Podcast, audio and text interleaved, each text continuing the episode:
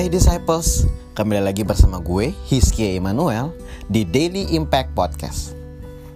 Kemarin kita udah sempat bahas sedikit tentang belas kasihan dan hati yang tergerak untuk melayani.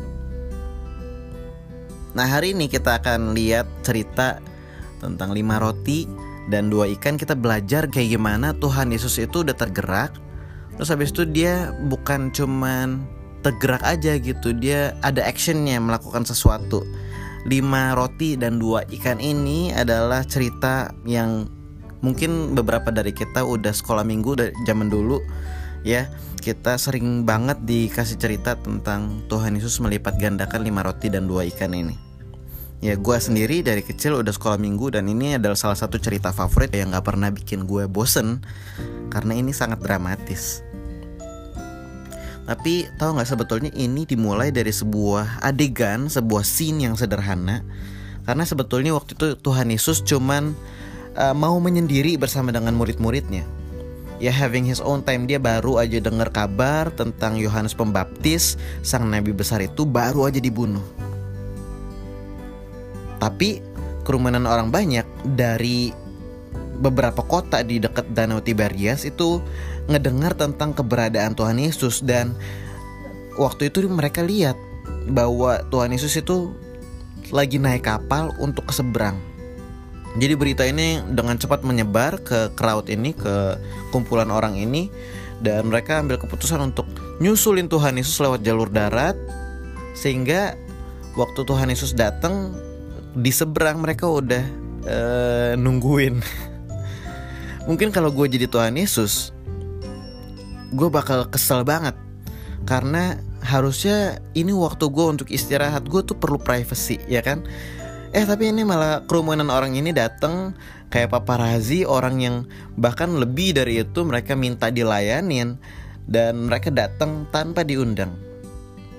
Kalau orang VIP seperti ini normalnya mungkin akan dituntun ke sebuah ruangan ya. Kalau di zaman sekarang untuk istirahat jauh dari orang-orang yang minta didoain atau nanya-nanya atau sekedar pengen ketemu salaman dan foto-foto. Tapi what's crazy yang gila tentang Tuhan Yesus dia malah tergerak. Matius 14 ayat 14 bilang, ketika Yesus mendarat, ia melihat orang banyak yang besar jumlahnya, maka tergeraklah hatinya oleh belas kasihan kepada mereka dan ia menyembuhkan mereka yang sakit. Di sini gue belajar bahwa ingat sekali lagi bahwa kerajaan Allah itu selalu aktif. Dia nggak pernah berhenti bekerja. Tapi kalau gue ambil perspektif murid-murid Tuhan Yesus yang ada bersama dengan Tuhan Yesus waktu itu, gue akan kasih ide ah ini orang banyak kasihin tiket aja jadi mereka suruh beli tiket suruh bayar untuk ketemu Tuhan Yesus. Karena mereka itu mereka yang perlu dan mereka ngerepotin banget ya kan? Mereka um, perlu dilayanin dan mereka itu banyak banget gitu. Nah tapi ternyata Tuhan Yesus kasih contoh yang berbeda. Cara berpikir Tuhan Yesus itu berbeda. Ya dia kasih contoh bahwa pelayanan itu nggak pernah mengharapkan uang dari orang-orang yang kita layani. Kita melayani dengan kasih dan belas kasihan. Ada gerakan dari dalam roh kita. Jadi hasilnya Tuhan Yesus yang tergerak itu menyembuhkan orang sakit, kasih pengajaran gratis dari Tuhan Yesus dari pagi sampai sore, sampai malam.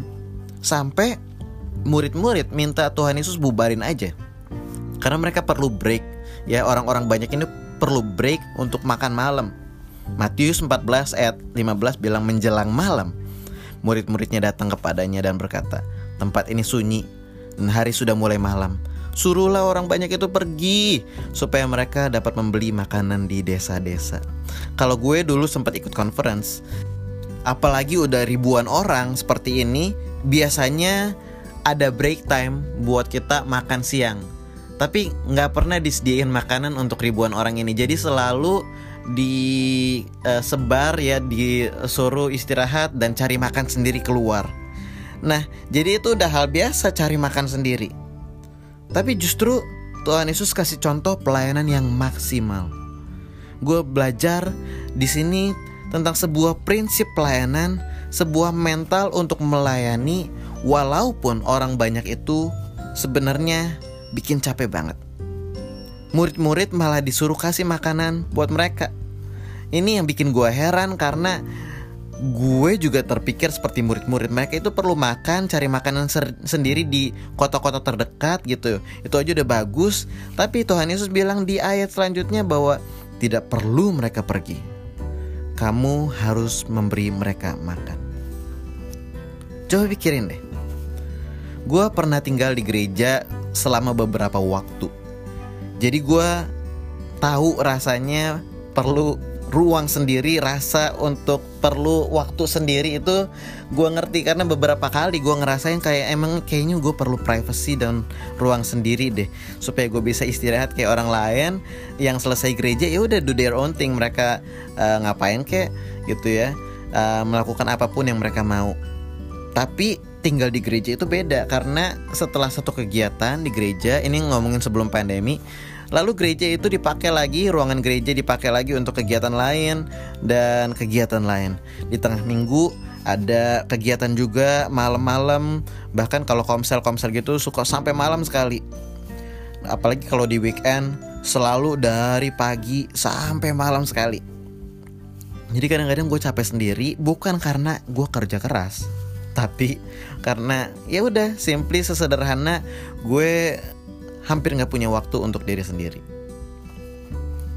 Nah tapi sebetulnya kalau lihat Tuhan Yesus, gue jadi malu karena dia nggak pernah mikirin untuk dirinya sendiri. Dia perlu privacy, dia perlu waktu untuk diri sendiri bersama dengan murid-murid.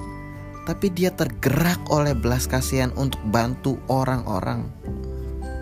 Ya untuk melayani orang. Dari gerakan rasa belas kasihan Tuhan Yesus, out of compassion lahirlah action.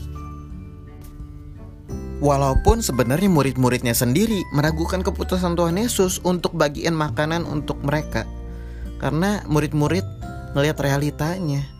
Gak mungkin banget kasih makan segitu banyak orang Sedadakan seperti ini Gak ada sponsor Gak ada apa-apa Dan ayat 17 bilang bahwa Yang ada pada kami hanya ada lima roti dan dua ikan. In other words nggak cukup bos. Ini pakai perspektif manusia. Mana cukup? Mana bisa? Dulu waktu gue pertama kali dipercaya untuk mimpin komunitas youth waktu itu um, gue umur 17 tahun. Yang gue pikir waktu itu mana gue bisa? Mana gue mampu? Ya gue nggak punya pelatihan yang cukup. Gue nggak pernah di mentor untuk uh, pelayanan youth seperti ini gue nggak punya kompetensi untuk memenuhi kebutuhan ini dan kayaknya wah gila banget. Tapi justru ikut Tuhan Yesus itu seru karena kita bisa lihat perspektifnya Tuhan Yesus liatin. Di ayat 18 Tuhan Yesus bilang bawalah kemari kepadaku. Jadi di ayat 17 murid-murid bilang kan ini nggak cukup nih bos ini cuma ada lima roti dan dua ikan Tuhan Yesus tahu bawalah kemari kepadaku Lihat Yesus nggak marahin murid-muridnya, dia nggak minta murid-muridnya untuk cari di tempat lain, dia bilang bawa aja dulu kemari. In other words, nggak ada yang mustahil, nggak perlu pikir keras untuk memenuhi kebutuhan pelayanan yang Tuhan minta. Oh perlu tim yang seperti ini, oh perlu uang sebanyak itu, oh punya kompetensi dulu, punya pelatihan yang cukup dulu, oh punya pendidikan yang cukup dulu. No, Tuhan Yesus bilang, apa yang kamu punya, bos ini bawa pada Tuhan Yesus. Karena kalau kita bawa pada Tuhan Yesus kita ngakuin bahwa dia pribadi yang lebih besar dari kita sendiri, dia lebih jago, dia lebih ngerti, dia lebih mampu, dia lebih besar. Beberapa waktu lalu gue bertamu di rumah seorang developer programmer.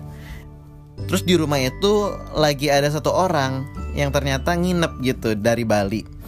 Lalu kita diceritain bahwa si Dede ini namanya Dede dia dipanggil untuk nyelesain sebuah problem yang udah ada dua mingguan di perusahaan programming si bapak ini. Terus si bapak ini ngomong si dede dateng selesai deh masalahnya cuman perlu satu hari. Jadi dia bilang ada masalah gede bawa aja sama si dede selesai. Yesus juga sama. Dia menyelesaikan masalah yang buat murid-murid itu terlalu besar. Dan gue tertarik untuk membedah cara Tuhan Yesus menyelesaikan masalah ini.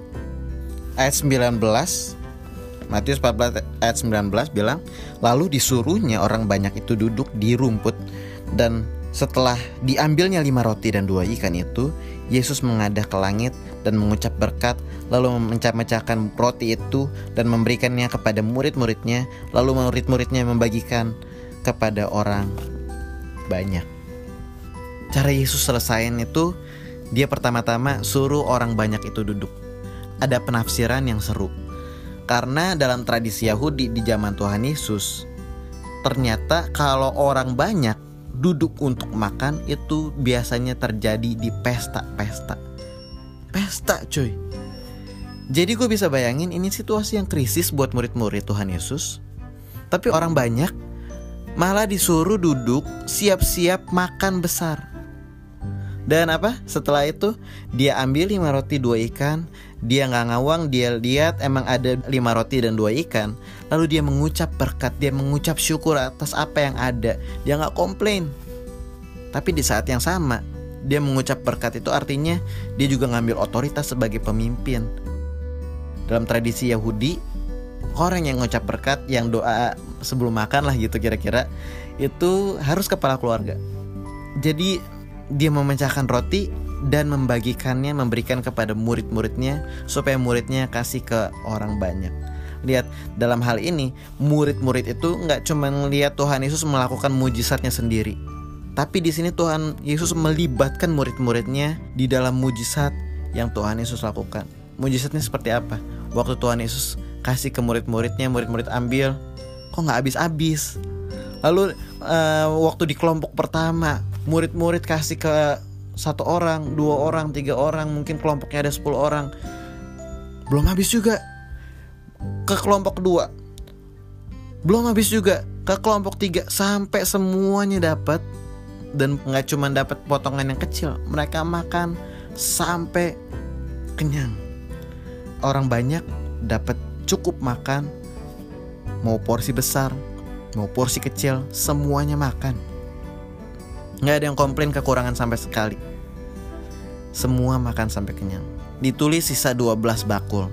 Dulu guru-guru sekolah minggu yang uh, ngajar gue suka bilang, iya dikumpulin karena sayang makanannya dibungkusin, nggak boleh kebuang ya, nggak boleh dibuang-buang makanan katanya.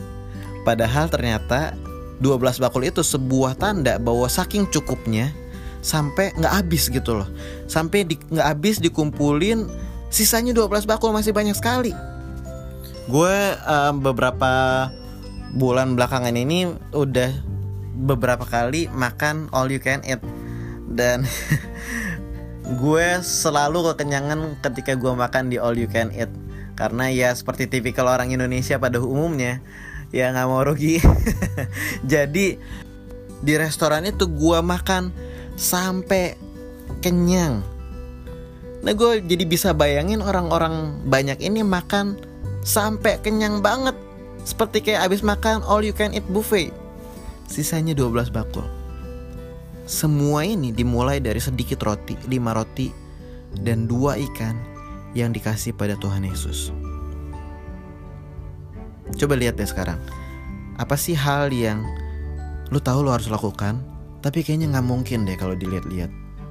Mau bikin sekolah kayaknya nggak mungkin untuk dilihat-lihat tapi lu ada terbeban untuk bikin sekolah. Tapi ada juga yang beberapa dari pendengar mungkin tahu kalau lu lagi dipanggil ke sebuah kota untuk melayani full time di sana. Tapi kalau dilihat-lihat kayaknya lu ngerasa nggak mungkin. Karena nggak punya cukup pengalaman nggak punya cukup uang nggak punya cukup koneksi untuk melayani di sana. Hari ini kita belajar untuk taat aja dulu sama Tuhan bawa lima roti dan dua ikan yang kita punya kepada Tuhan.